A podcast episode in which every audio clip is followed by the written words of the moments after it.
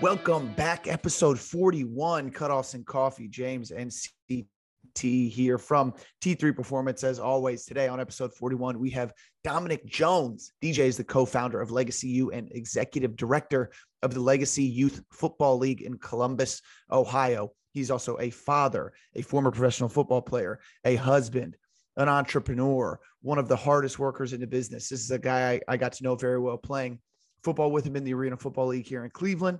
And then he spent a couple years coaching the teams that I was playing for. And I've always looked up to DJ. Um, he's just an incredible human being and he's got some incredible thoughts and he has been doing some really great things in Columbus. And so listen to this episode. You're going to get his story, how he got to where he's at, and how he thinks we as individuals who work with children and and parents who have children he gives us his take on what he thinks the best things we can do for these children to make sure that they have great futures.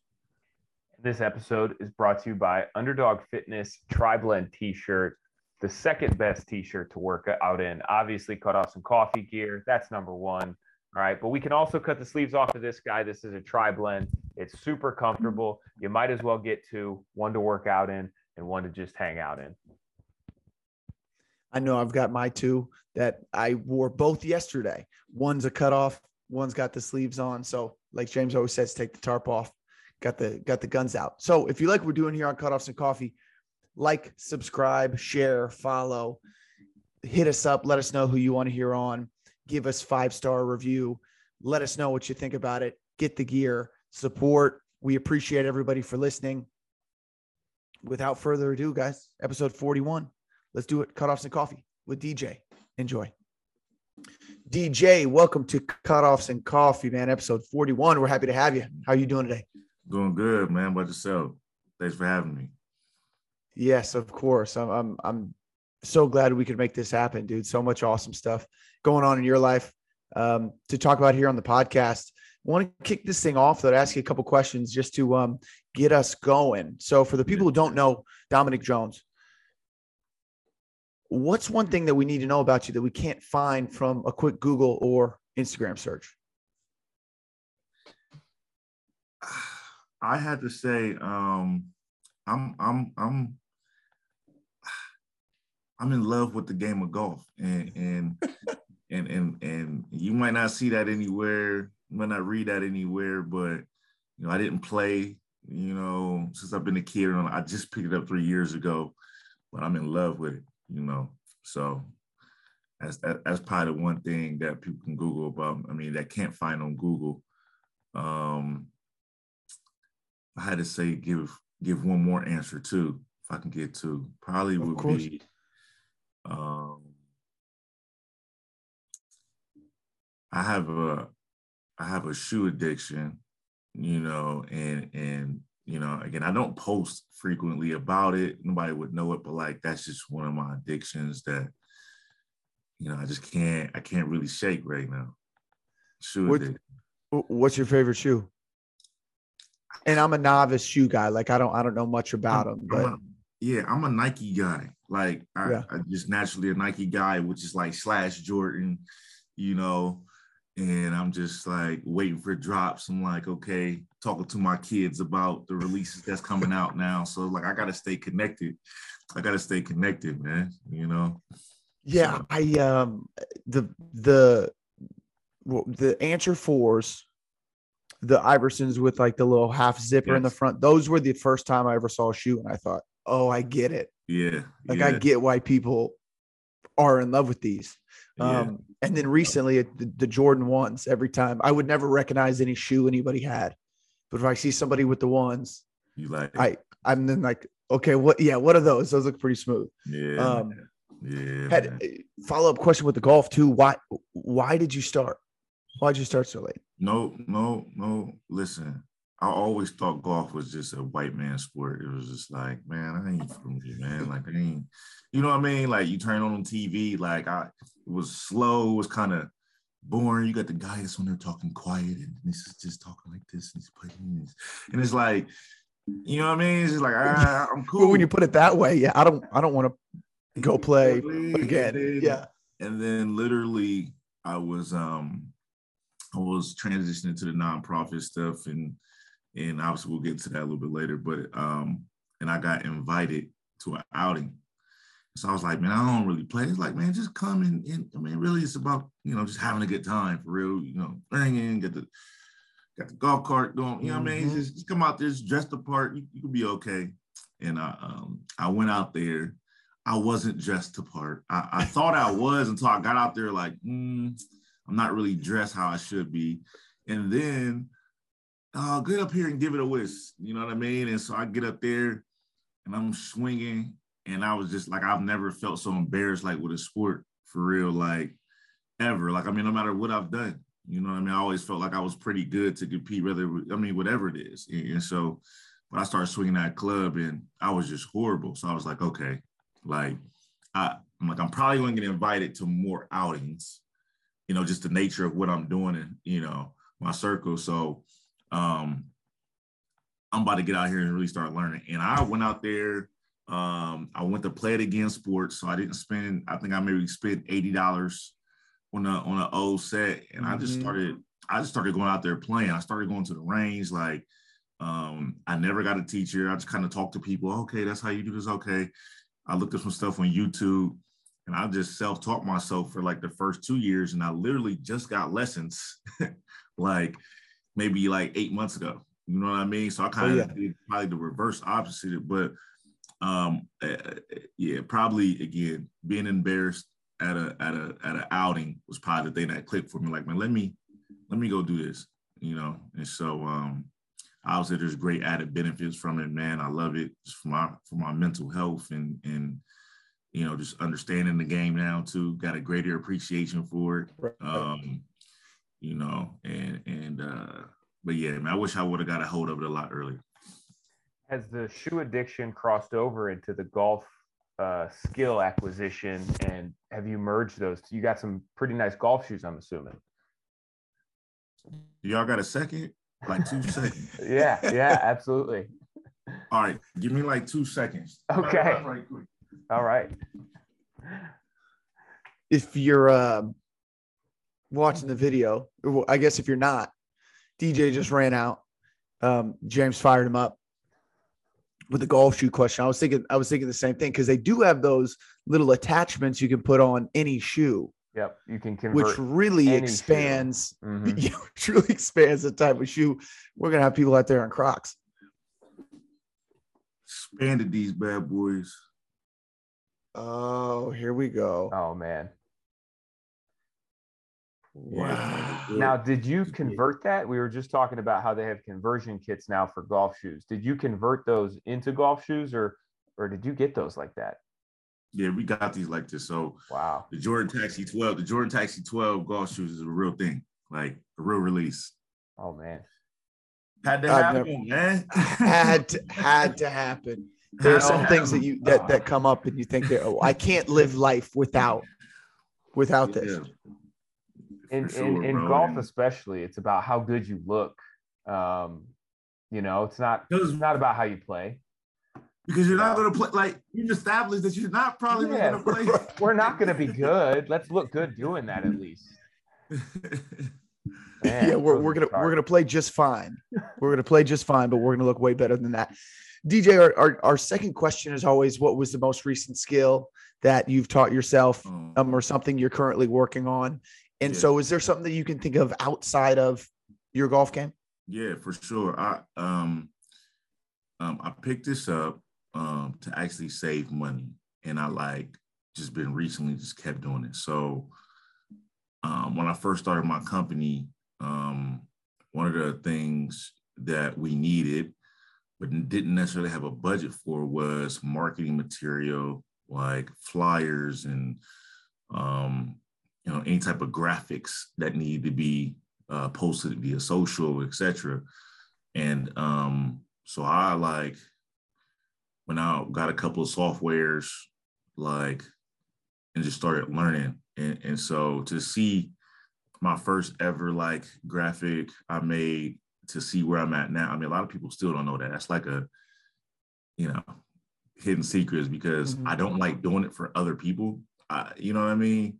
Um, but you know, for me to sit down and take a few hours to like create and design a lot of our so anything that we post with Legacy U or Legacy Youth Academy, like I'm doing the graphic side of it. You know what I mean? And so again, nobody really knows that, but that's a skill that I've picked up over the last three years just to be able to save money. You know, so visually, like I want to pass it on, but I've been kind of like, I like it. So it's just like, but I'm gonna have to pass it on at some point to somebody else to do.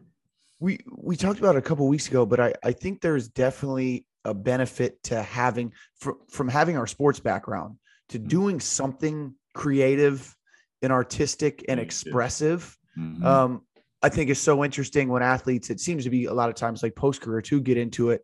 And it's just something they enjoy because it's not head to head collision. It's not aggressive. It's not yeah. use your strength and speed. It's like really sit down, look at something, think about it, meditate over it, and Yeah. create it.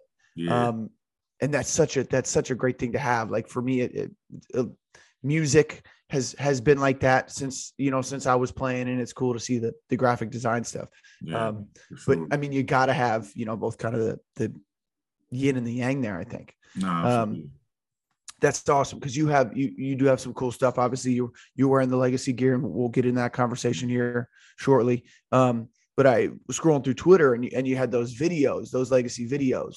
yeah. Are, are you doing some of that stuff, or is it? So, yeah, so I don't touch the videos right now, and I probably won't because that's just ain't my lane. I don't got the time to break down, you know. Yeah, because those were those were tough. Yeah, man. And so Those were we, tough. and, that, and, and, and it honestly makes it hard to, like, you know, our video guy was a young dude, um, and he was just trying to get in the game, but he was super dope to me. And so I, I was like, yo, this is when I was running the destroyers. I'm like, yo, won't you come do some stuff for the destroyers? He was like, all right, cool, I'm gonna do it. He did a pro bono, the first one. Hmm. And um, I took him to the team at the time, and the team was like, nah, we cool. We got our video people. I was like, all right. So I still snuck him into the the the, the facility one day. I got like four or five players to meet me there at like 6 a.m. And we shot, we took like an hour did, you know, did a dope shoot. And then after a staff meeting one day, when the owners came in too, I was like, oh, by the way, like I got this video I want to show everybody real quick. It's gonna take about, you know, 60 seconds. It was like, all right. I showed it to him. It was like, who did this? how much, how much does it cost? Can they keep doing it? You know what I mean? And so Oh, yeah. from that point on, we end up hiring him to to do all of our videos and all that stuff uh, with the destroyers, and then that catapulted him into a lot of other opportunities and he's doing documentaries with uh, Bowling Green now and all the other stuff. So I tell him like, bro, don't forget about the little people, bro. Like, I know you, bro. Right, right, right.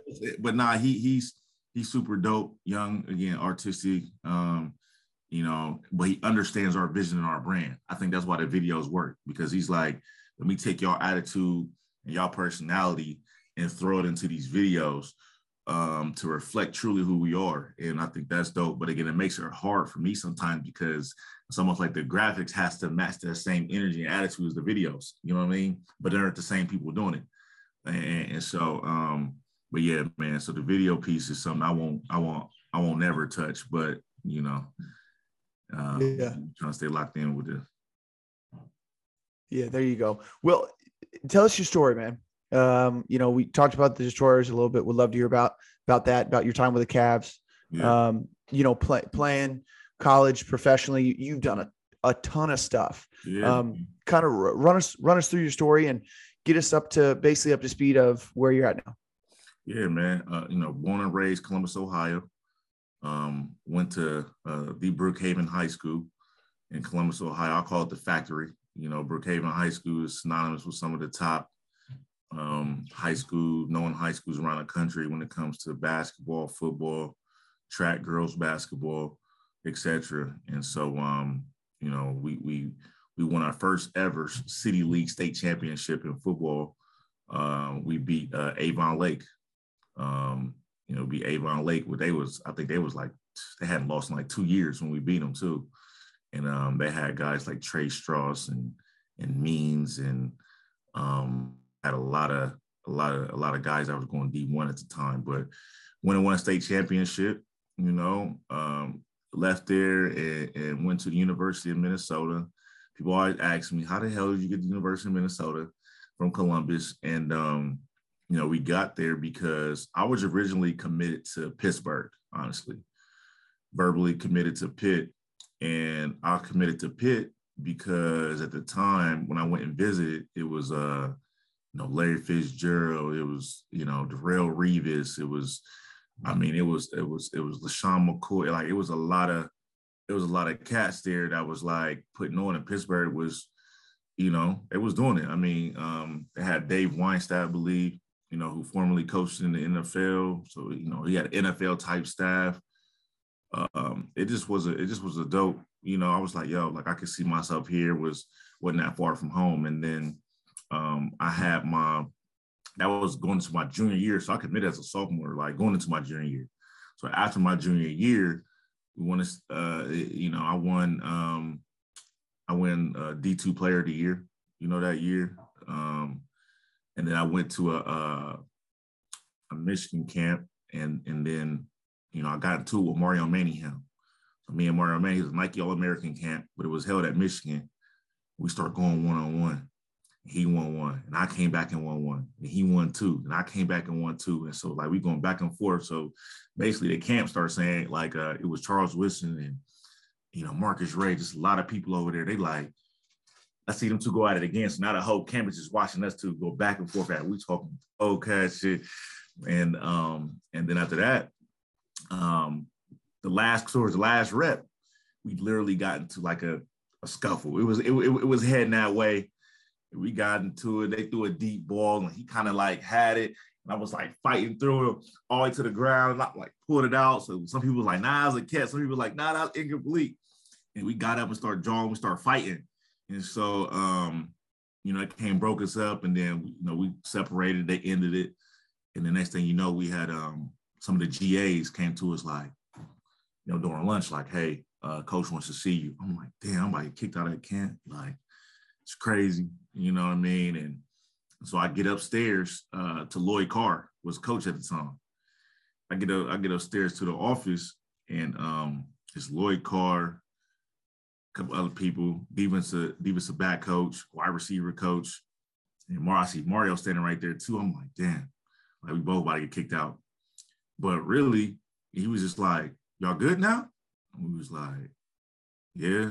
he was just like, okay he was like, "How you both like to be Wolverines?" And kind of just was like, he was like, "Yeah," like I'm like, "Yeah." I mean, I, mean, I know he like, I know you committed, but like, you know, what's up? And I'm like, I just gotta talk to the fam, but like, I'm I'm I'm, I'm with it, like, and and so, um, and so I, at that point in time, I thought that I literally was going to like decommit from Pitt and go to Michigan. That wasn't something I put out there but like at least internally with my family, like I was like strongly considering like, yeah, I'm about to just go to Michigan. And at the time, you know, they was putting out divas backs. You know what I mean? They was they was they was uh I mean they was putting people in the league. You know what I mean? Um, and so I was like, cool. Like in my high school was blue and gold. My my youth football team in Columbus was blue and gold. So I'm like, all right, the synergy is there. Like, and then I remember uh, coming back to uh, my senior year. Uh, I remember Mitch Browning. I'll never forget. He was um, one of the top recruiters at the time in the country, and um, he was he was an offensive line coach for University of Minnesota. But uh, he knew Columbus through and through, and um, he came to our school one day and was just talking that talk to us. And then, um, you know, I, and and honestly, I, I never I never wanted to disrespect any recruiter, even if I didn't think I was going to go to that college. But um, I was jokingly told told Mitch like, "Yo, man, if you can get me, my brother, my cousin, you know, my other cousin a scholarship, like give me four scholarships, man. We we we we coming to Minnesota, man. But you gotta get us all four scholarships. You know I'm saying? Like, and I need a number two. You know what I'm saying? And so he was like, all right, like, let me work on that. He like, give me like a week. I was like, all right. So not thinking that like he would go do it. Um, but within a week, like he came back, like, listen, I got three scholarships, and your cousin, I can't get him a scholarship, but I can get him a preferred walk on. I get him some additional dollars outside of football, but and all four y'all can be there. I was like, "You serious?" He was like, "Yeah," and, and so um, it was still Big Ten ball. We felt like you know, like we didn't care what we would. We thought we could play. You know what I mean? And so we it's like, fuck it, let's go there. You know what I mean? We went on visit and, and, you know, we loved it, we liked it. And, and, and so um, we, we, we committed there. So I spent two years there, um, had, had some success in playing as a true freshman. I started, ironically, um, we had three games with two non-conference games and, um, no, three non-conference games. And I was, I, I might have played like 30 to 40 plays on defense as a, as a nickel back. I started as a punt returner my true freshman year, but that was the extent of me playing. And then the fourth game of the, our, our fourth game of the year, our starting safety got hurt. He was the NFL draft, draft uh, prospect, like second overall pick projection. I mean, second round pick uh, projection, and uh, he got hurt. Ended his career, shoulder injury. And the next game, so he was out. The next game was Michigan week. I'm I'm I'm literally in meetings preparing from a defensive back perspective, from a corner's perspective. And they called me into a meeting afterwards, like, yeah, we moving you to safety this week. You started, you know, it was like in the big house too. I was like, all right. Like, so my first college game actually ever starting was in the big house against Michigan. They were ranked. Um, we were, we were, we were like ranked, but we were lower ranked than them. And we went to big house and we won. Um, it's like a Big Ten instant classic too. Laurence Maroney, Gary Russell, they break long runs, and, and we ended up winning the last second field goal. I actually had an interception against Mario. They, they was throwing the ball to Mario Manningham. I was going to say, say Manningham had to be there then, right? Yeah, he was there. Yeah. yeah. So, so I wasn't guarding him per se one on one, but we had some interactions with him throwing the ball, me coming, catching and hitting, you know, some jaw going back and forth with that. And then they threw a um because Chad Henne was the quarterback at the time. Chad Henne double pumps, you know, it was a double move on the outside, and uh, he gets our corner. I'm playing a free. Whew. I fly over there though. Boom, intercepts the ball. My interception is called back from a, a late hit on the quarterback. For the passer. So took away my fucking interception, but um, you know, man, but it was a it was a it was a great experience. You know what I mean? Everything kind of just coming full circle. But then um, so there for two years, and um, man, end up getting in trouble and um, ended up getting in trouble, man, got a, you know, got accused of sexual assault and uh, which was a crazy, a crazy time because at that point in time, like I, w- I had already played two years. Like I was freshman first team all Big Ten. Like I was, you know, my second year, I led the Big Ten in safeties and tackles. And, and, I was leading the country in punt return. I mean, Big Ten and punt return, kickoff return averages. I was like in the top five in the country in terms of kickoff return, punt return averages in Division One, two, or three. You know, I was leading over cats like Ted Ginn, Steve Breaston, uh, Derek Williams, like some of the top cats at that time. You know what I'm saying? DeSean Jackson, um, you know, and you know, my numbers was right up there with those, you know I'm saying, with those guys. And so that momentum kind of was taken away. And then um, you know, I ended up getting acquitted, you know, of that. Um, but I also ended up, you know, moving out of uh, University of Minnesota. And um, I had to figure out like, you know, you know what I was going to do. And, and, so in that year transition, I end up um, ended up leaving Minnesota uh, eventually and enrolled into Otterbein University. So it's a D three school in Columbus, in, in Westerville, Ohio, but really Columbus. And um, you know they're in the same league as like Mount Union, and you know and all those guys. So um, so when I went there, man, it was you know my first year there was a D three All American um, in two positions. You know what I mean? Um, you know, as a returner and as a safety. And um, at that specific time too, I was leading the country on kickoff return average too. I was averaging like almost like 40 yards per return or some shit. It was something crazy. Um, and then, uh, you know, so after that, you know, I was drawing a lot of NFL interest still, you know, and um, and so I was like, you know, Neil Cornrich was my agent at the time, and Neil was like, I think you, I think you good. Like you probably you know, because of your route here, teams probably won't draft you, but don't worry about that. Like, cats who get drafted and ain't sticking on the team. Like, a lot of free agents gonna stick to the team. Like, we're gonna get you signed somewhere. And so draft came, it went. We had a lot of interest. And I went to like three, four teams, bro, um, and couldn't pass a physical.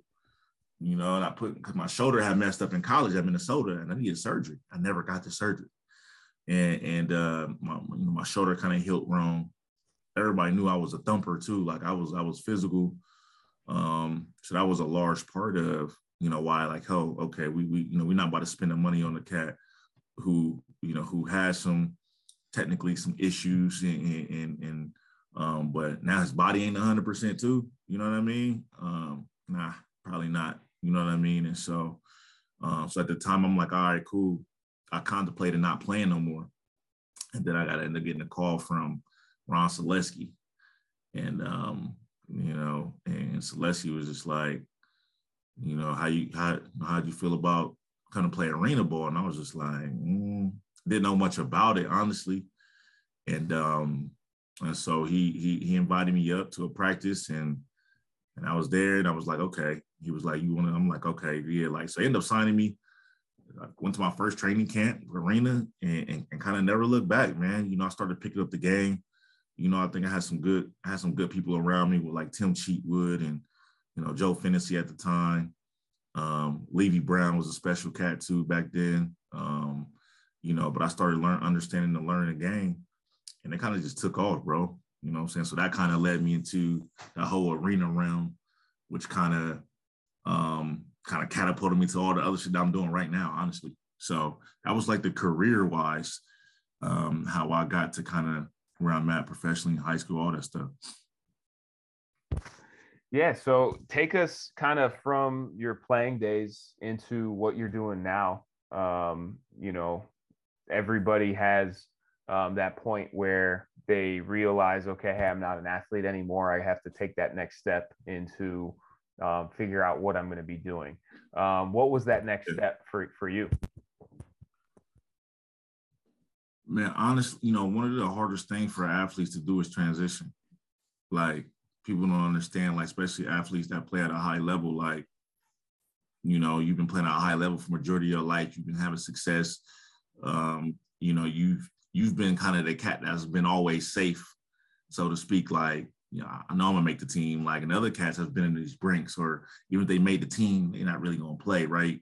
And so to have somebody tell you at any point in time that you're not good enough to play anymore, or to come to that realization that I physically can't do what I used to do anymore, or come to the realization that hey, some young dude's coming through is better than me. You know what I'm saying? Like he's just you know, he surpassed me. And so, right. So some one of those things are going to happen. And again, for athletes, sometimes it's hard to um, transition out of that to what's next. And um, for me, um, you know, I knew I wanted to work in sports. Um, as I got to the Cavs, I, I mean, well, I say the Cavs because Dan Gilbert owned the Gladiators at the time. And, um, you know, but Dan didn't know who the hell we were for real, for real. I mean, he owned the team, but I maybe had seen a man maybe one time, mm-hmm. um, you know, my first year or something like that, for my first two years. And so um, after that, I, I, I again I understood, start seeing, you know, guys coming to the games in suits and what they were doing. I'm like, hell, they doing? You know what I'm saying? I'm sure their paycheck's a lot bigger than mine. You know what I'm saying? But I'm the one out here basically running my head through a wall. You know what I mean? And so I started getting intrigued by a lot of things that was going on off the field.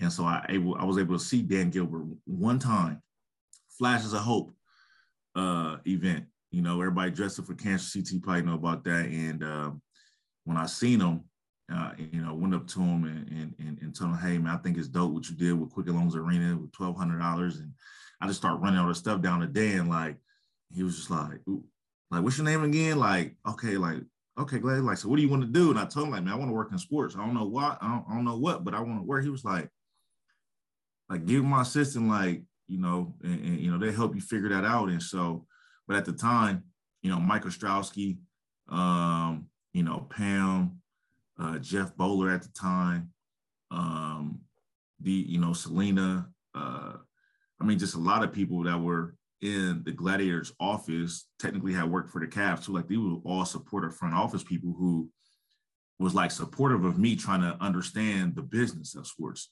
right? So let me in meetings when they really didn't have to, you know what I mean? And and um and so they uh, introduced me to some of the Cavs um, uh, personnel, uh, you know, people, and and they had me go meet with people and figure out what the hell I wanted to do. And so I, I, I met with all those people, came back, was like, yo, I think I want to be involved in the community side of the organization.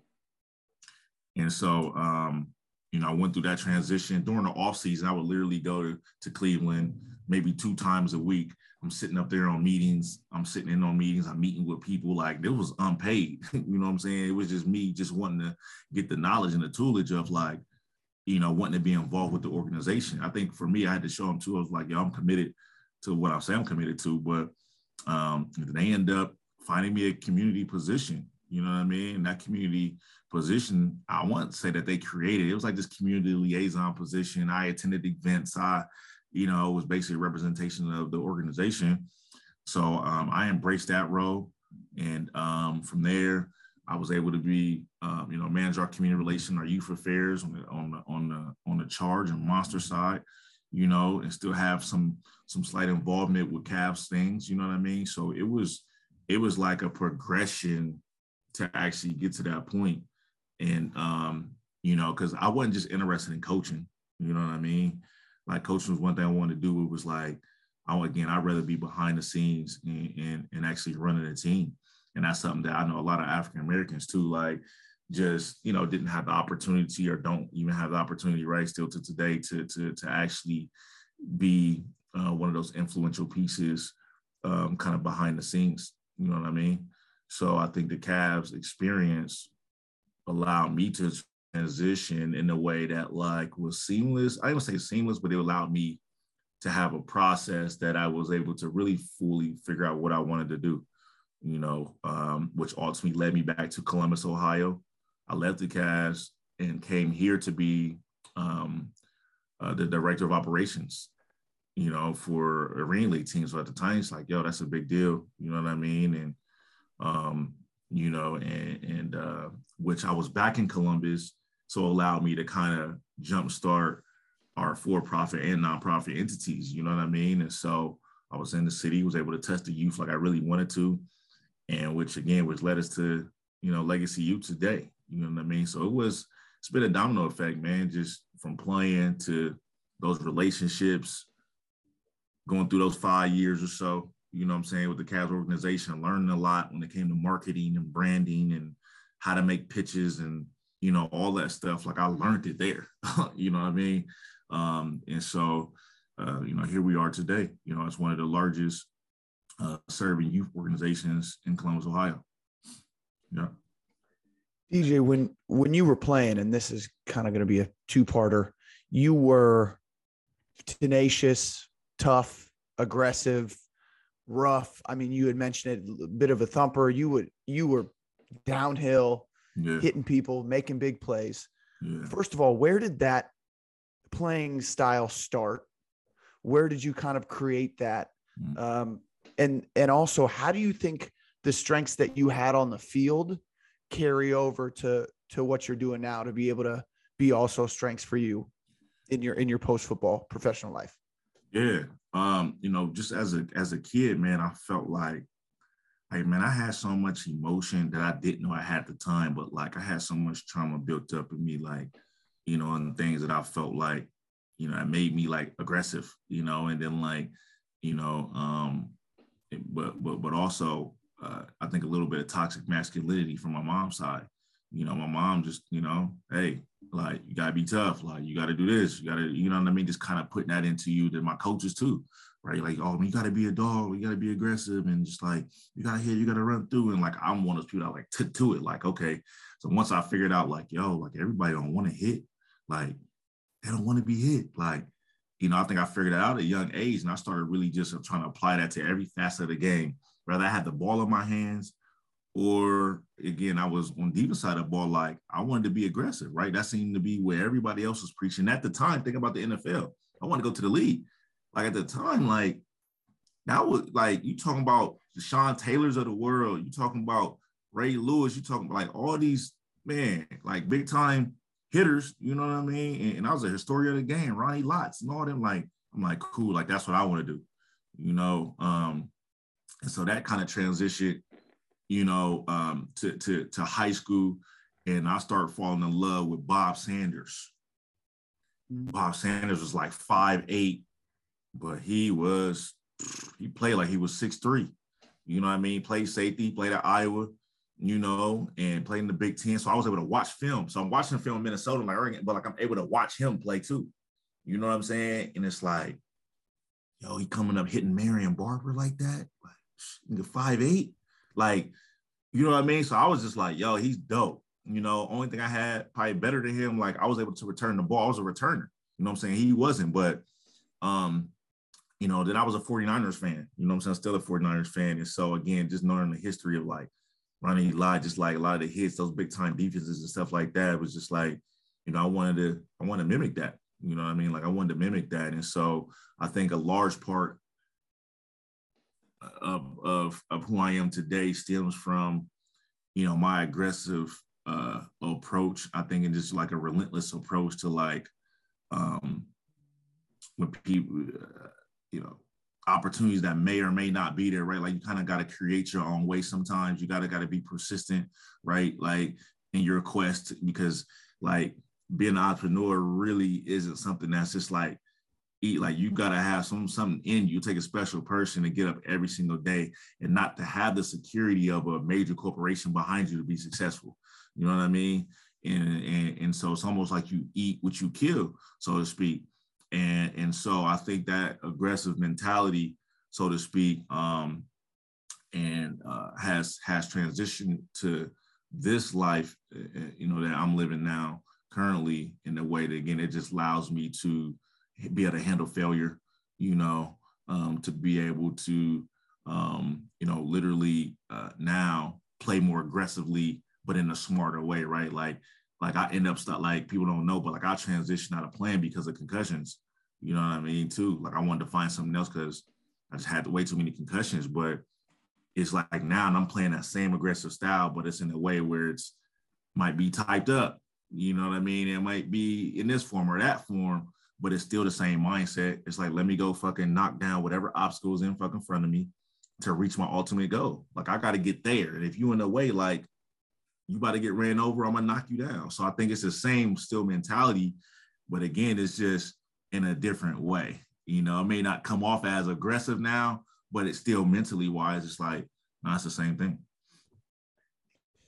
Yeah, I want to read the mission statement here um, for Legacy U because I think I think it's powerful, and then we'll we'll talk a little more on it. But the mission of Legacy U is to develop and prepare student athletes for college and beyond we achieve that by providing comprehensive workshops, athletic training, and establishing meaningful relationships that strengthen ties to the community and broadens their support network. Yeah. I mean, that sounds that sounds awesome. Yeah. Um, obviously, you're doing some great things with it. You're you're representing the the company there on your on your chest with the brand. Yeah. Tell us more about Legacy U and, and tell us about that mission statement and, and why that means so much to you. Yeah, man. Um, you know, I think about I was I was I was a division. I mean, I had offers from even even Ohio State after we won a state championship. Ohio State came back. Luke Fickell, um, Jim Tressel. Hey DJ, you know, we want you to stay home. You know what I mean? And so at that point in time, that had closed my cycle on pretty much being offered by every Big Ten school. You know what I mean? Penn State, Purdue's, Michigan State. You know, at that point, right? Ohio State was the last one to offer me, and so um, you know, uh, and then I had offers again from, you know, the West V's of the world. I mean, I mean, I mean, all over for real. And, and um, was told was supposed to take a visit to the Florida Gators with Keiwan Ratliff and them down there. Was um, Ty Willingham was a coach in Notre Dame, and so I took a visit there. Like literally, uh, um, you know, there was there was a lot of options on the table for me. But me being as D1 athlete, I don't feel like I was equipped with the right life skills to go and be successful. You know what I mean? It was like, okay, I got to college, but it was just like we didn't know what the hell financial literacy was. We didn't know, you know, much about saving. We didn't know. We didn't care about credit. like, like, like, bro, we going to the league to make millions of dollars, bro. We don't care about no credit, bro. We pay everything in cash. Like, this was the mindset that we just had growing up because cash was king, and this was what was flashed around in our community. This was like you know, we should watch the music videos, loud change, like so perception wise, like we couldn't have been totally more wrong than you know than what we thought this shit really was. But it was like nobody was really around to to to to truly teach us and you know and give us the the the life skills that we would need beyond the sport. You know what I mean too, right? Like, because again, you know, one nobody teaching us like, yo, one day this shit gonna come to an end. And so that's where you see in the mission statement to to broaden and and and, and strengthen the support network because it's like everything that I do right now and have done, like I'm walking in rooms, you know, and my currency is my relationships. You know what I'm saying? So before I ever had anything to like like like the relationships that I built and the support network that I built was my currency. Like that's what what led me into some of these rooms. And when I don't have a product to pitch you, I have an idea. Like I'm relying on people to vouch for me at that particular time. I'm I'm, I'm you know I'm relying on my relationships, and so it's like I got that that message kind of clicked to me much later than what I felt like I needed to hear that. You know what I mean? And so part of what we're doing now is like, hey, you know, I don't give a fuck if you're a you know D1 prospect or you just a cat that just want to play sports till you get through high school and you'll never want to play again. Like, you know, we have programs that can help you transition in multi different facets just to be a productive citizen. You know what I mean? Um, and I think that, you know, that's one of the things that we felt was lacking um, in our community specifically.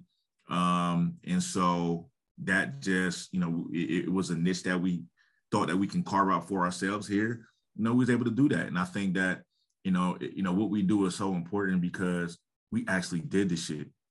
You know what I'm saying? Like, like a lot of times kids, and you know this shit, man, you like like you play sports and you know, you got people that come back, like ain't nothing worse than a sometimes like somebody trying to teach them shit and like they've never really kind of done it or like never had any type of like like you ain't been in, in the field. You know what I'm saying? It's like I'm not listening to you. I'm not taking you serious. Uh-huh. And, and, and, so for us, it's like, nah, like we can tell you this shit not because we read it in no book nowhere, but because we can show you the burns, the scars. We can tell you how to stay out of adverse situations. We can tell you about the situation that you're going to be placed in when you go to college on your own and underage drinking and you know promiscuous sex going on. Like like we could give you these real life stories and have you apply it right now to to understand what's ahead of people you know what's ahead of these kids we could tell them how to yo like what are you going to do when somebody tell you not good no more you know we could talk to you about injury. We could talk to you about concussion. We could talk to you about you know a lot of the different things that a lot of parents just can't talk about. And why can't the parent talk about it? Or why doesn't the kid maybe take to it? Is because it's like mom and dad didn't do it. And the harsh reality of less than 2% of of, of, of athletes all across this country gonna go pro, bro. Like it's a small percentage of people, you know, and even playing at a big time level, you know, uh, uh, uh, college, bro. Everybody ain't playing at Big Ten level football, bro. Walking in those stadiums and shit. So those experiences translate down to youth. And now with this whole NIL deal popping off, now that Ohio about to be at the forefront too of letting high school players, Ohio is, uh, uh, uh, you know, get paid for the name, image, and likeness, bro. Like the knowledge and information becomes that much more important, right? Like it becomes that much more important because I didn't understand NIL back then. Like literally Dominic Jones, you know, my kids got the games now, and I still got them, but like I was fucking number two on the game, like my freshman year, my ratings going up as I'm playing and starting now. Like I'm like an 83. I remember I'm like an 83 overall. My speed is like a 97. Like I remember this shit. Like I'm number two but it got me from some small crazy town in Ohio. But it's like, you know what I mean? It's like that's that's DJ. You know what I'm saying? I got my yeah. two wristbands that I wore every game right here. And it's like, you know, you go into bookstores and you know, all you know, after my freshman year, my sophomore year, for the spring game, it was so many number two jerseys in the building. It was just like, you know, like my name went on the back of that motherfucker, but like that's me. You know what I'm saying? They selling out in a bookstore. I ain't got no bread.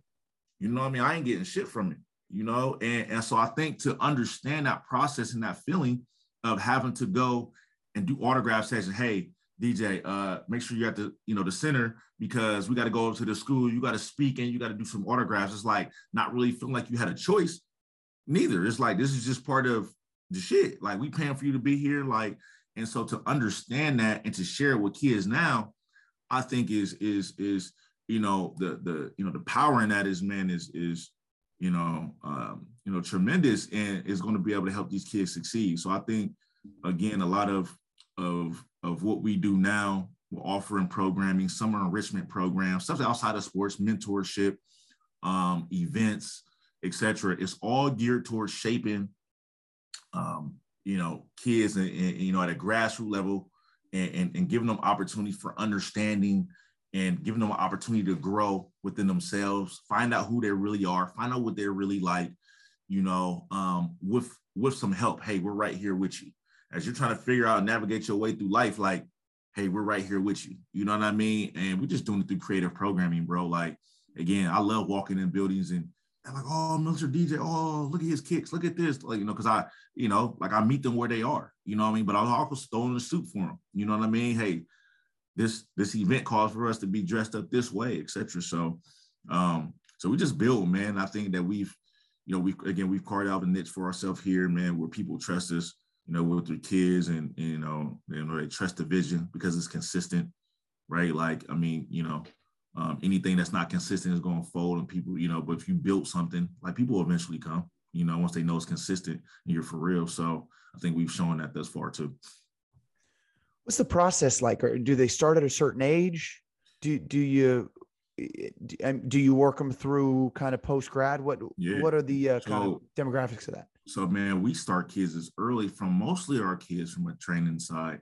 We don't like to get kids training until they like seven. We really don't like training kids. Um, but we do have some parents who press their kids five and six, and so we take some of those in or whatnot. But um, from a you know, but we offer um, a lot of the uh, you know speed agility type training for those specific kids and as kids are transitioning into more middle school that's when more of the robust programs come in I'm talking about like our summer enrichment program you know uh, where our college visits and you know college tours and stuff like that come up um, and then all the way up through seniors you know what i mean and so a lot of our um, I think we've been, you know, rocking for two and a half years. You know what I mean? So a lot of people that have transitioned out of our program, maybe went to college, part of that our our our connection still to them is like, you know, making them understand and be fully aware that okay, hey, you know, you're in year two of your college career, you know, is the NFL a realistic thing or is the NBA a realistic thing right now? If it's not like that's okay, but like where do we go? Like, all right, so how do we start to shift your attention? What are some things that you want to do?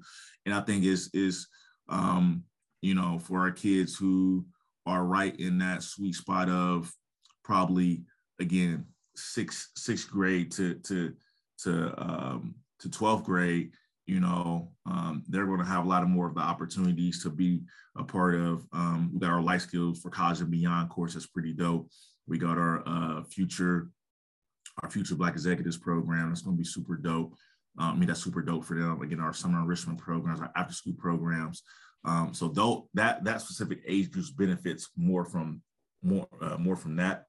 Um, a lot of our kids from K through eight benefit a lot from being in our youth sports league too, because our youth sports league offers our award shows. It offers not only obviously they're playing football, they're playing the season, but we offer them opportunity to travel.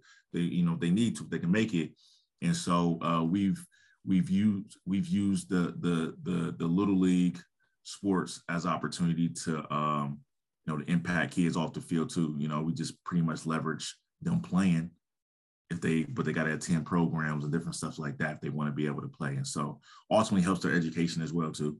So, um, but yeah, man, that's that's that's that's kind of the the framework right now. Now, as you transition from being a professional athlete, um, you know, having a lot of ex- success at the college level, at the professional level, um, moving into a position where you're learning something completely new on on the other side of, of the field right so in, in the in the front office learning that new skill and then taking both of those things kind of merging those two different approaches in, into Legacy U and understanding that like you're helping those athletes that you're in front of um, realize the connections between what we can learn in sport what we can learn outside of sport um, and how to yep. kind of shape our our future and how we have some onus and control over our, our, our future. Um, as you're kind of transitioning more into that mentor role, um, have you had any paradigm shifting moments that have uh, changed or improved the way that you communicate um, to to the athletes in the youth that you're in front of? Um, you know, what's I think what what sometimes is is uh, is difficult for us is um, you know some parents just don't understand and and, and realize how they can negatively affect their kids um, when it comes to the way they push them. A lot of parents are pushing their their goals and what they wanted to do as adults. They're pushing those those same uh, you know goals and expectations on kids that may not want to do what mom and dad's dream wanted to be. And, and so a, a lot of what we have to fight through sometimes or try to get across to some parents is, hey, yo, kick back. You know, we got some parents that want to train a six year old six days a week. I'm like, that's not going to make him be more of an NFL or NBA prospect or whatever prospect you think he's going to be because you're pushing him six days a week. If anything, he's going to be burnt out and done by the time he's ninth grade. He's not going to play anymore. You know what I mean? And so I think a lot of times um, communicating with parents, giving them the accurate information, because a lot of parents are either misinformed or uninformed, you know, about key things when it comes to their kids and when it comes to, you know, what they need to be successful because they just generally don't know. And we've um we've we've won people over by being consistent. I think consistency has been, you know, you know, one of the things that's uh, helped us kind of separate ourselves, um, you know, from everyone else that's, you know, doing this, you know, and, um, you know, so when cats are literally uh, coming to us, you know, for answers or coming to us for, you know, seeking advice, man, we're able to really pull from a lot of examples and touch point on and and and, and if we can't pull from our own examples like again i talked about our support network. Like i can call this person over here. I can call a couple of my buddies from Owens Ohio State. I can call a couple of my buddies that's in the league right now. Like i can make these calls and people pick up the phones. And so i think that you know it's allowed us to to truly um, be able to give our kids a um, you know a well-rounded experience, man. Because again, I, I like I never tell a kid that he won't go pro in anything. I always say, "What are you gonna do after you're done?" That's my way of like trying to get them to transition their thoughts. So I'm not really killing their dreams of you're not going to go to the league, no, bro. You're not good enough to go to the league. I'm not killing that dream because that's what gets you up every morning. That's what gets you going to practice. That's what, good. Like keep it right. So I just asked them the simple question of what are you to do when you're done? You know, because that could be high school, that could be college, or that could be the pros, you know, and um, it really starts to get his kids thinking about other things. Um, and I think that that's where, you know, we get, um, no, I mean, that we're proud about because I mean our other programs offer those opportunities for kids outside of just the sports realm who's been taught that sports was the only way for a while.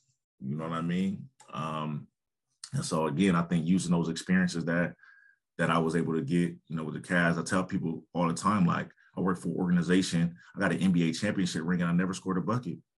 You know what I'm saying? Like, and, and you know, I say that because I was just a part of a team.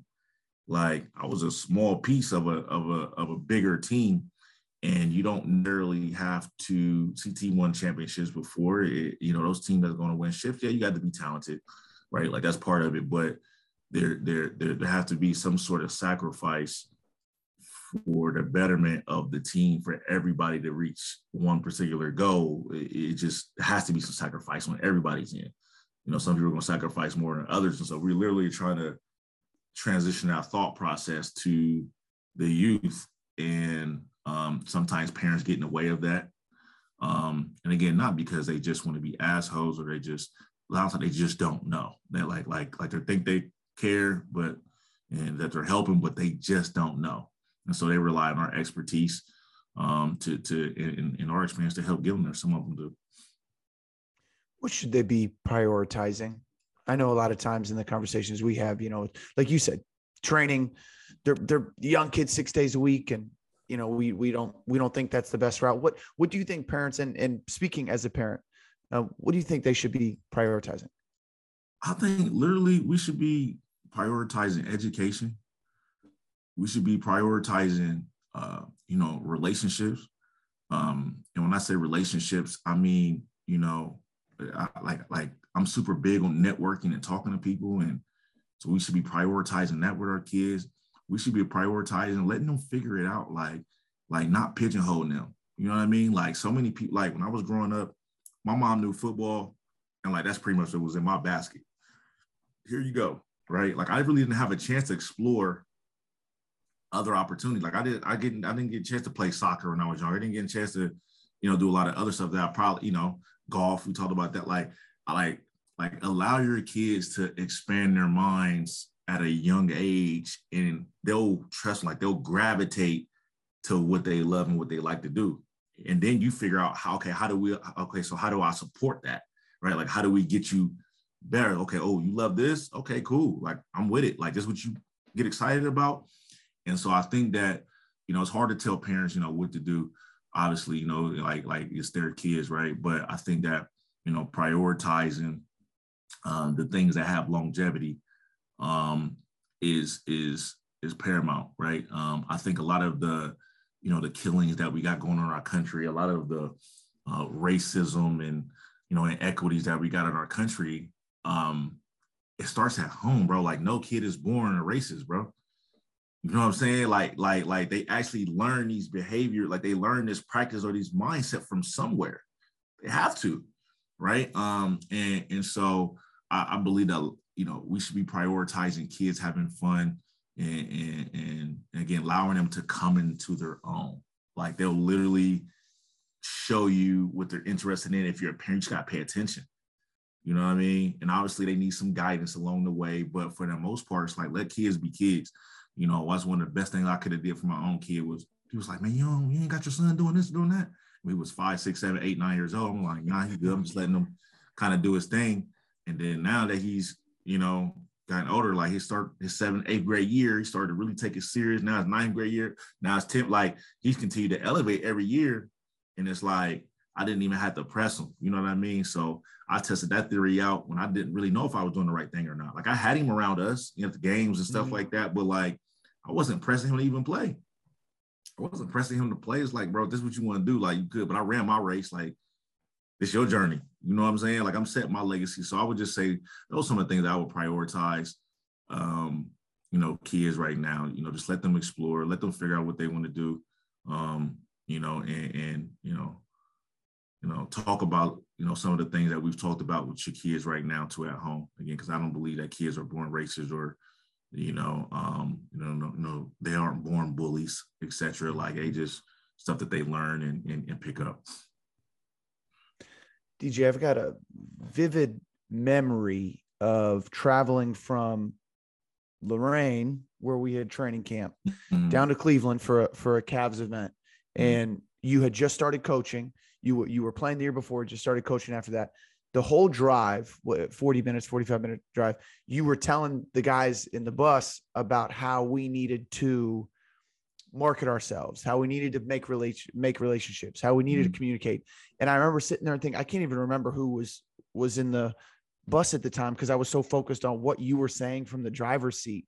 Yeah. And I remember thinking that this information that you're sharing basically for free is is unbelievable. And I hope these guys are listening to what you're saying and are using it and are then going to take this information to then market themselves yeah. as an athlete, as whatever it is they wanted to be. Um, I, I think about that because it sounds like you were self-taught.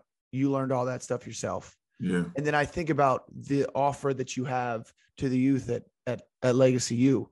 How do you think your outcome would have changed if you would have been in a in a program as a kid like what you're running now? I just think I would have been more aware. Um, and I do remember that that that conversation too. I remember I remember that. I remember that time. Um, but I just think I'd have been more aware. Um, and I would have been more prepared. Like literally. I mean, I, I, was talking to my son literally last night, and I was telling my son about um, think about how you feel when you really know that you studied for a test. Like you really know that I put in the work, I put in the time to study for his test, and you actually go into the test, like the process of waking up in the morning, getting to school, like actually walking into the classroom, to actually sitting down and actually taking the test, to getting up from it's like you feel totally different. I'm like, ah, fuck, I did pretty well on that. Like, because you put in the work, like, right, like you literally know you guys went and studied. Think about the person who's walking into that school or waking up that morning that skimmed over their notes 20 minutes beforehand. Their level of anxiety and their confidence going into that test is going to be shot. Like it, it's just it's just not going to be where yours are. It's just natural. And so like I literally talked to him about that last night and transformed it to everything that he wants to do now, bro. It's like you have to put in the time to prepare for whatever it is that you want to do. Like whatever it is. And so when the opportunity does come, like you won't have to spend time getting ready, like because you're ready, like you've been preparing. And so when you're able to speak, like I didn't know when I was going to meet Dan Gilbert, like for have a true chance to really talk to him but just the mere fact that I knew like who he was, that he owned half of Detroit, like what he did to start Quicken Loans and Arena, except I was just able to spitfire that when I actually seen him.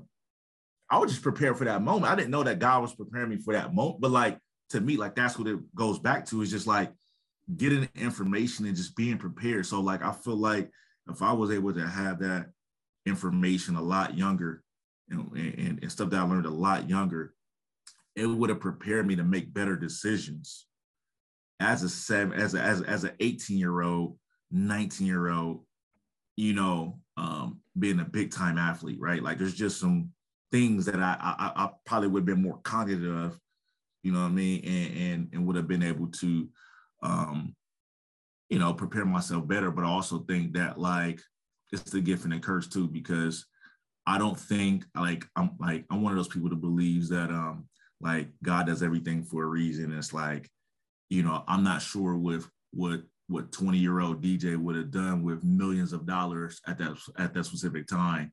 Um, you know, I was projected shit. They, you know, there's there's there's 32 now. There's more, but at the time there's around about 42 defensive backs that was getting drafted a year.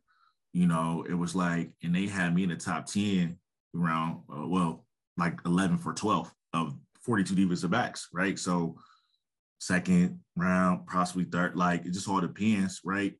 Um, but I'm, I'm not sure I got the same message about life it wasn't for me like taking the journey that I was able to take, right? Like I don't, I'm not, I'm not sure I'd be sitting here today with Legacy U, um, reflecting on, you know, all the things that could have made me a better man, could have made me a better athlete. Like I'm not sure, right? So I feel like in large part is, you know, God just placing a lot of stuff within me to to to be able to come and give back. So a lot of these cats can be better. So I just think that um, you know, me me um, you know, me having the information, me me um being able to make informed decisions, bro, like that would have helped me out um tremendously. Yeah, make a, a lot of good points there. And I've had people ask me similar things about the Arena Football League. Like, man, don't you wish you, you know, had the shot that you play in the NFL and, and you just say, I don't know. I wouldn't be here for sure. Yeah. You know, right now, if I wouldn't have had the experience I had. Yeah. And and I'm extremely grateful for where I am now. So it's it's interesting. I think some people sometimes need to just kind of switch their perspective on that. Yeah, it was. I mean, shit. Think. I mean, I was in. I don't know if you remember this, but like, like I had a little discrepancy with our organization with with with the with you know um with the destroyers. I mean, not. I mean, I mean with the uh with the gladiators because I went out and made these number two shirts. I mean, remember, like it was like these cartoon, like yeah, yeah, with shirts. the triangle and yeah, it said no so, fly zone, it said yeah. no fly zone on it which is a hashtag that we made up. And I actually went to the Cavs like, went to own I'm like, yo, I got this shirt I want to put into our team store. Like, can we cut a deal? Like, it was like, ah, you know, I, I'm not sure that was like something that they really wanted to do. I was like, cool, you know, because I wanted the actual real jersey, you know, with the gladiators on it and all that. And so I took them to mock up. It was like, stoked, but they never bid on it. I was like, cool. I kind of so I went back to the graphic designer, took the gladiators off, but made it red and black. I basically took the college motto of how I felt in college. Like, that's fucking Dominic Jones. That number 2 uh-huh. jersey you selling is Dominic Jones. And I fucking sold them on online. I just posted it, sold my own online, bro. Sold like 300 shirts, 400 shirts, bro, at like $25. You know what I'm saying? So it was like, cool. I take I take it. you know what I'm saying? I think yeah. someone was like $32, like the extra, like the triple X and 4X size that we ordered was like 32 or $35. So it just was like, cool. And I ain't got to share it with y'all. You know what I'm right. saying? And it's so it's just that mentality of like controlling your own narrative. Like, how do you do that and still like fit in, right? Like, how do you think beyond the game? And that's why I think I was always encouraging cats to understand. I mean, I still talk to some arena cats today, like, man, how do I, I love what you're doing. How do you, you know what I mean? And I have no problem with giving game, but it's just like, you know, um, it's something about having the information and then apply it. Like I tell people, I don't be have, I, I don't have, you know, I'm not, I'm not recreating a wheel here. Um, I don't got these Einstein type, you know, ideas and capabilities. I literally have this some of the same ideas of a lot of other people. What's different is the execution. That's like literally the difference. You think and you thought about it. You might have even wrote it down. I did the same shit. Difference is I put that into action. I put that in the motion. I followed up this one. Like I'm the king of follow up emails. Hey, just want to follow up. I haven't heard, you know what I mean? So it's mm-hmm. like the execution is the thing that's different between, you know, me and a lot of people, and just the execution is going to be different between successful and unsuccessful people. That's that's that's merely what it is. And so a lot of our cats that played arena football are super smart. Um, you know, and I, you know, I think a lot of them just, I don't, I don't think the Arena Football League done a good job of like, you know, um, you know, preparing, you know, athletes for, you know, uh, real life. I mean, with the salary that we were making at the time, I mean, there's just no way you can play this game for eight, 10 years, 12 years and, and like retire and be set for life. Like there's just, mm-hmm. there's just no way. Right. So it's like, what other things could we have been doing to prepare at like, I think about that shit. And so, um, you know, but again, I still talk to cats today, man, just trying to give them some some some information and, and, and things that I ultimately make them better. And sometimes that wasn't liked by like ownership. Sometimes, sometimes as a coach and as a director, like I was giving cats information that that I thought they needed to hear and know, so they could make best life decisions for them, bro. And again, that's not probably with ownership group because information, bro. When you start getting inf- information, you start making informed decisions for best for yourself, not for an owner. You know what I'm saying? Not for a league. You know what I'm saying? Like, bro, you gotta literally make the best decision for yourself. And so, um, I think a lot of that transition over to, uh, you know, again, just the way I've always been. And, and hell, we were the team that led the strike, and you know, that ultimately yeah. ended up getting cash yeah. paid, man. You know what I mean? And so, I think just having the knowledge again, you know, same shit that like cats like, you know, I think like the UFC is going through right now, trying to, hey, do we unionize? Hey, somebody's making a whole bunch of money. We're not really capital. Like, yes, like somebody's getting paid, bro. Like NIL, like somebody's getting paid. You know what I'm saying? All these cats from across the country, from Cali and Texas and Florida, some of the top players on Twitter right now are talking about parents too. Off Ohio passed this law that lets Ohio, I mean, that lets uh, high school players you know, take advantage of NIL, we're moving to Ohio. IMG Academy is talking about how do we, we might have to place a school in Ohio if the NIL takes place because we're gonna lose cats. Cats can get paid millions. High, high, you're gonna be high school kids gonna get paid millions of dollars, but it's a gift and a curse. Who's gonna be teaching these kids? Who's gonna be literally making sure that these 15, 16, 17 year old kids aren't getting taken advantage of as well, right? Like there's so much to think about. Um, and and so there's has to be things and programs and you know stuff in place, but it's like it's moving, bro. It's happening. Like it's happening. I I can't imagine. Yes, it's happening, bro. It's like yeah, And I kind of I kind of go back to like a couple of the things that you wove into into your story, some some traits that you developed over over the over the years, um, including that that self awareness, that ability to reflect, that uh, creative outside the box thinking. Right, not everybody was coming out with T-shirts or going to seek a graphic designer um, to to put some uh, put to some put a product out there. Um, you know, mm-hmm. to to be able to think critically um, about your given situation, what's best for me in this moment, um, and then to be able to ta- take action on those in the execution. Um, do you feel like with that influx of cash to a high school kid, we might end up negatively impacting those abilities uh, to be able to develop awareness, creativeness, critical thinking skills? Uh, because you know, for me, those things didn't develop until later um, as I was maturing as a young adult. Um, to me, that kind of like you know, I, I understand like, hey, people are making money off of these high school athletes.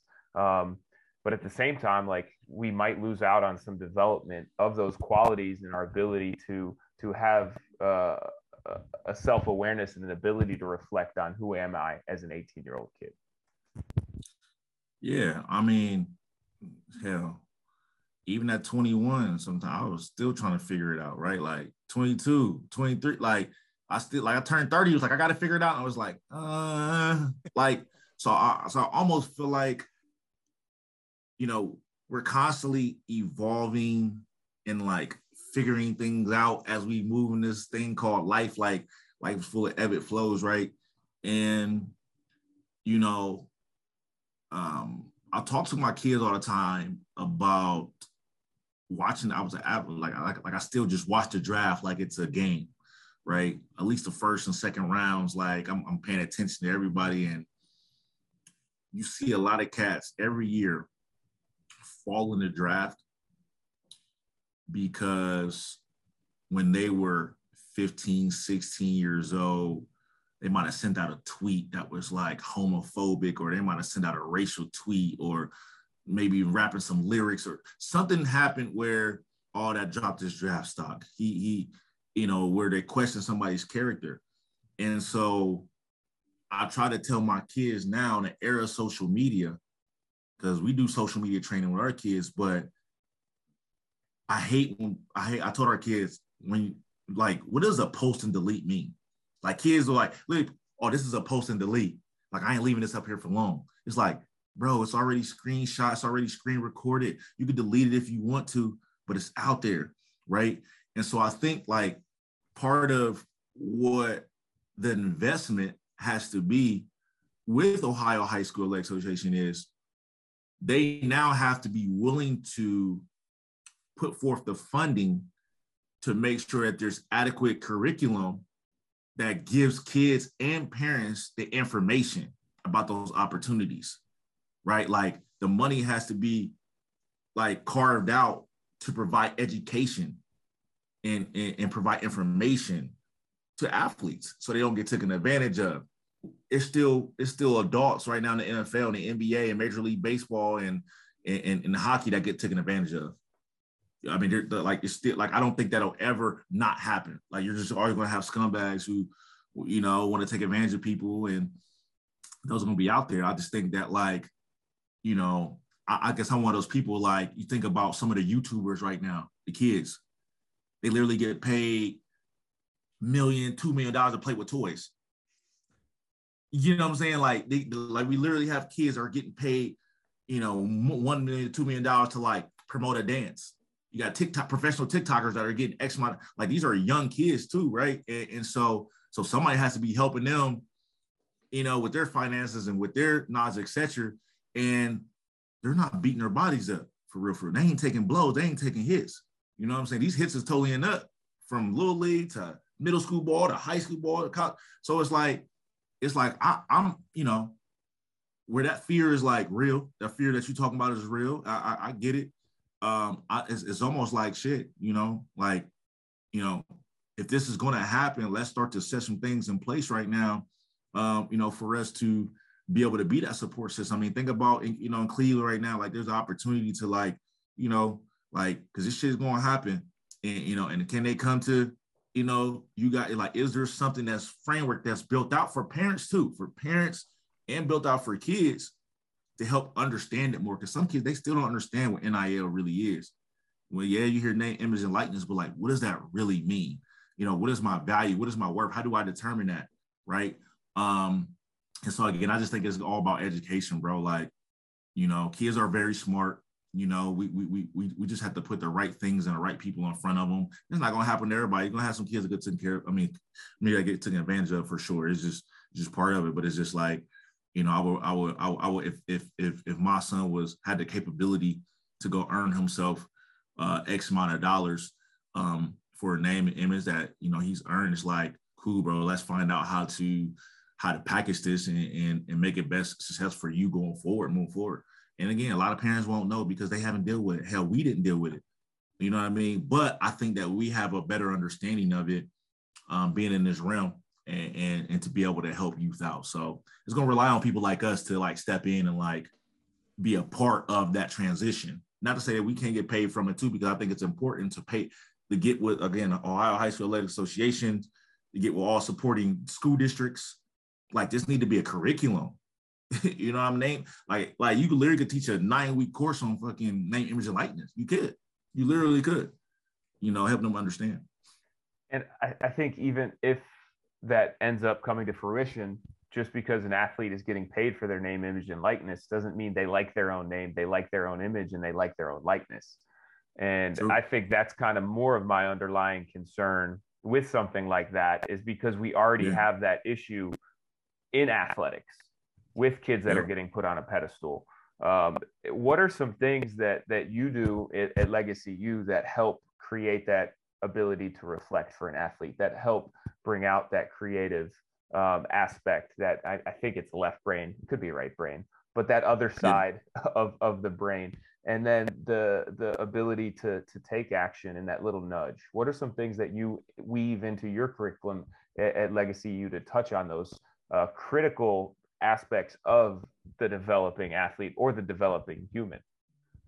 Yeah, uh, so we got Wellness Wednesdays, and um, Wellness Wednesdays is an opportunity for us to literally have roundtable barbershop type discussions um, about current events, things that are going on in the world, about their personal lives. I make them give me every, I make them give me one thing that that you know one thing that's positive that happened to them this week, and give me one thing that that you know happened to you negatively, like you know that that that made you upset or something like that. And merely what we're doing is, um, I want them to recognize and understand that there's things uh, like no matter how bad you think your life is, like like one the mere fact that you woke up this morning is like a win, right? Like that means that God has something for you. You know, like you just got to keep moving, right? But I want them to understand like something positive happened to you. Like, but what was it? So there's this thought process of going through their days. I'm like, oh yeah, that was good. Okay, well, well, well that was positive too. Like, and actually articulating it like it does something to um, you know, a kid. And, and also, again, being able to talk about something that didn't happen so well. I mean, I love giving those. Right? I mean, because I participate in it too. I'm giving them things that like piss me off or things that had me upset. You know what I mean? And and I think they just see you know, uh, you know, it, it, it kind of humanizes everything that we're doing and humanizes us too. You know what I mean? It's like, hey, although I'm your coach, although I'm mentor, etc., it's like I still go through things too. But I also sharing with y'all because guess what? Did I miss a workout? I was upset that day, but did I show up for you? You know what I'm saying? So like kind of prioritizes things that although I may be upset and going through things that I can share them with a group of people. I cannot be judged, right? Um, you know, suicide rates and you know things for that kids, you know, depression in youth and kids you know, was at an all-time high during COVID. You know, so coming out of that, where kids were able to, you know, fully express themselves now and really just having a platform to a lot of kids don't want to express themselves in front of their parents. Sometimes they were scared to get in trouble, you know. And so I think what we've done for our athletes is provide a safe house to um, express anything that may be on their hearts, whether it be sport related or not, and then be able to adequately get them the resources that they need to be successful.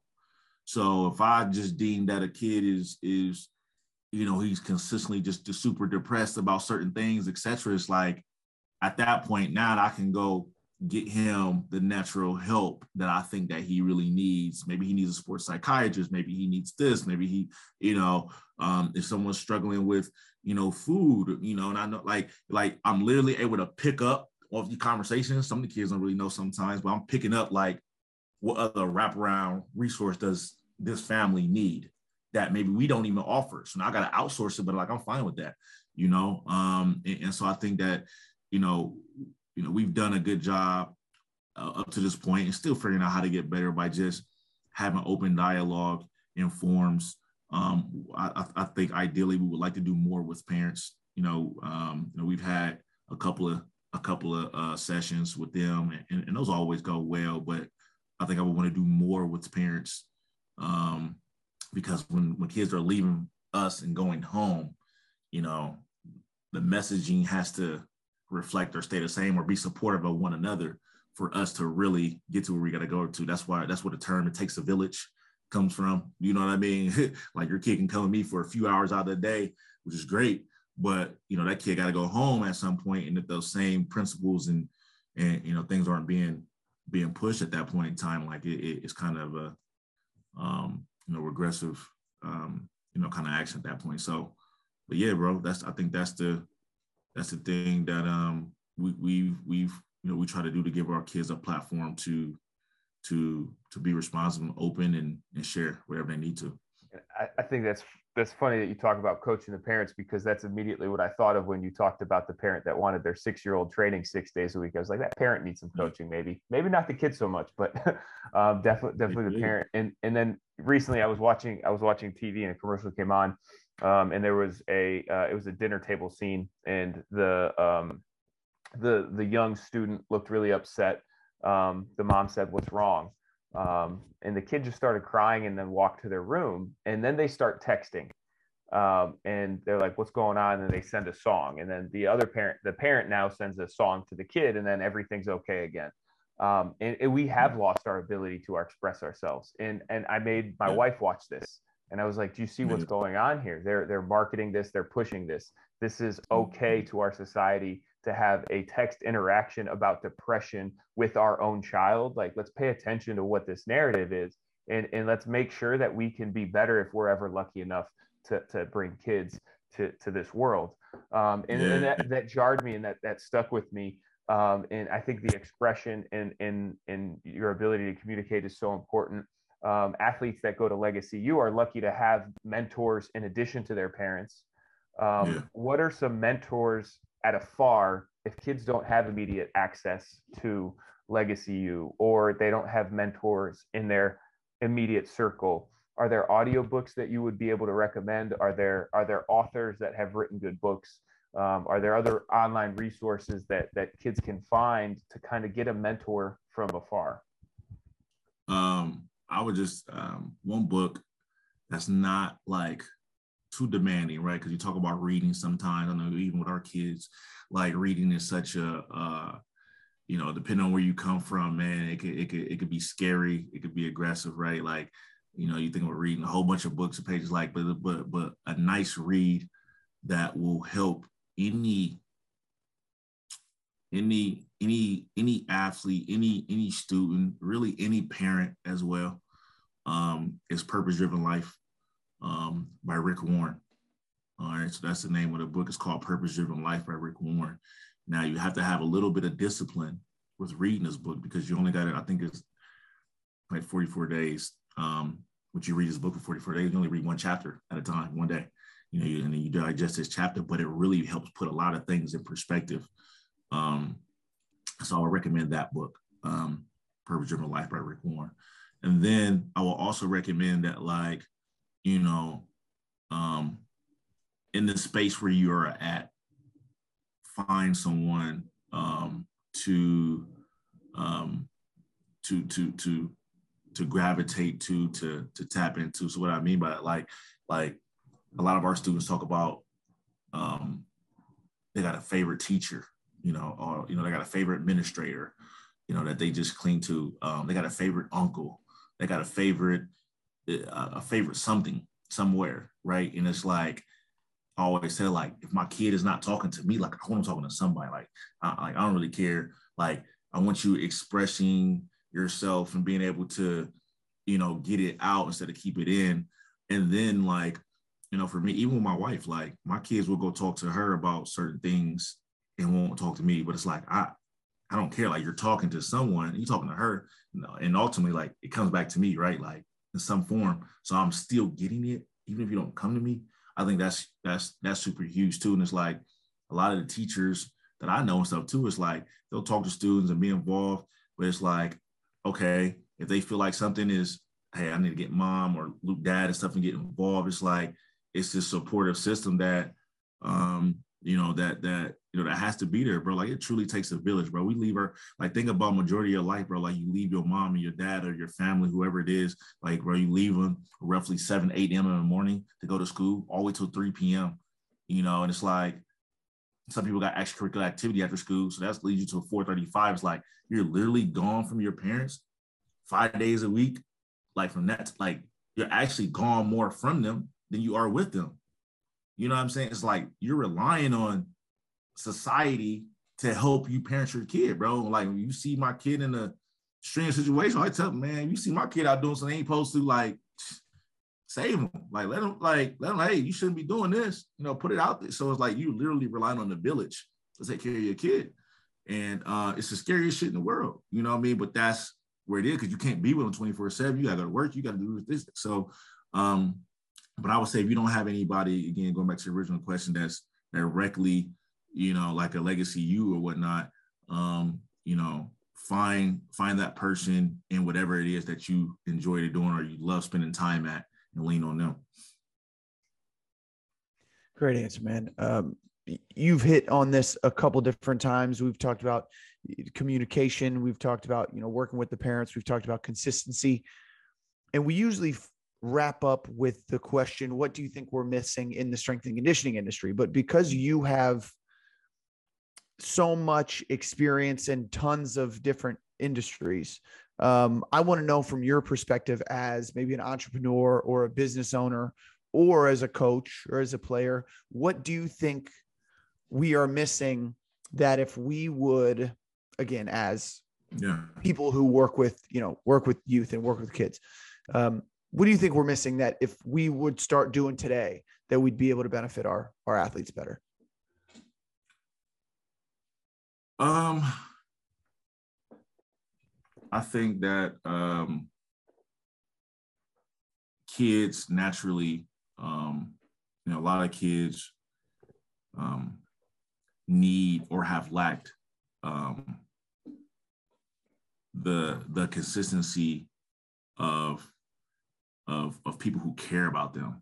Like regardless of how successful or unsuccessful they're being on the field or off it's like I don't care how many touchdowns you score, how many buckets you score, I don't care how many home runs you hit. Like I care about you, the person, right? And so I don't think um a lot of kids are supported in other ways. For example, we try so hard amongst our staff to make sure we're showing up at um, events that have nothing to do with the sport, like at all, you know. And so, um, you know, show up at birthday parties. You know, we're going to show up, you know, all these different things that has nothing to do with the sport.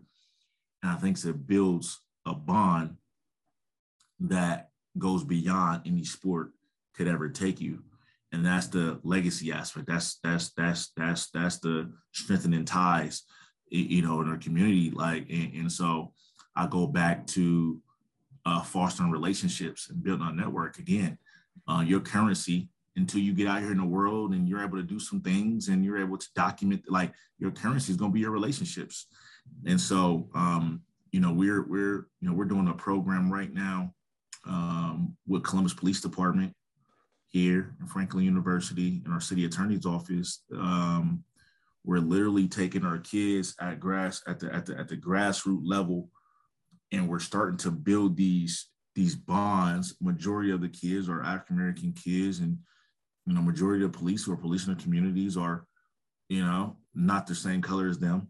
You know, so how does this interaction work, right? Like, so even again, even beyond the sports, but like how we just communicate and building bonds with humans, like like building relationships. Like my kids always say, "Oh, Coach DJ, we think he might be undercover." Like they say that because of all the relationships that I have with officers, right? Like, and um, so I like like everything draws back to just you know relationships and understanding that um the game is just that like you know it's going to take you to some places. And, you know i'm grateful for the game. Like we talked about it like right? Like like i'm grateful for ring. Like it took me to some cities. It took me to some places. I met some awesome people. You know what i mean? But that's that's that that wasn't the nugget for me. Like the nugget was like like being able to draw from all of those, put those within myself, right? Like, like, and, and, and be able to share them with the world from my perspective, you know. So, so um, again, man, I think if we was, you know, missing anything, man, it's just to know that, um, you know, the the you know, preaching that and pushing the narrative that like this is, you know, sports is just a gateway. It's just an avenue to get you to a larger purpose. Like I don't think that that's really pushing enough you know? Um you know a, a, guy told me asked me one time what was going to be your purpose. And this was before i got to the destroyers i mean before i got to the gladiators. And i was like you know like play football you know try to get to the league. Like it's like okay what's going to be your purpose? And i'm like uh like know, try to get to the league try to take care of my family whatever i got to do you know just get back out in the field he said cool he said well um, how was how was how was uh, he said he said your purpose is supposed to have eternity. He said so you sit here telling me that football is is you know going to be your purpose when you you know you leave like that's that's that couldn't be that couldn't be accurate. Like your purpose is supposed to you know don't got no shelf life. You know, and it was like the game does. It was just like, damn, like so it really started making me under like start to wrap my head around like what my true purpose is going to be to this world. And I now understand what he's saying is because the game literally took me to some places to be able to help springboard my larger purpose. Even when I'm dead and gone, um, you know, the things that we're instilling in kids will be able to be passed down to other generations, right? Like, um, you know, the the the the events that we have, the experience of college tours, etc. Like, we're literally leaving a legacy that when we're dead and gone, people, kids will be able to talk about their experiences for years. You know I mean? When it comes to legacy. So I think that's the bigger picture that a lot of people who are in, um, in, in, you know, in a position to to help to help our youth out just have to understand it's just a bigger purpose. DJ, I've always looked up to you as a player, as a coach, as a, as a father, as a you know, an entrepreneur, um, always looked up to your work ethic, and I so much appreciate you coming on, cut off some coffee here, and sharing your your story. Um, you know, and giving us some great nuggets to be able to take away from, and and hopefully people, you know, can take some of the things you said and start using them today to help benefit themselves, their lives, the people who they affect, and and they need to understand that you know, hopefully they can understand that they've got a bigger effect on on people and, and kids who see them every day when when they sometimes don't think they do. So we Absolutely. appreciate you so much coming on. Where can people find you, man, if they want to be in contact with you, if they want to know more?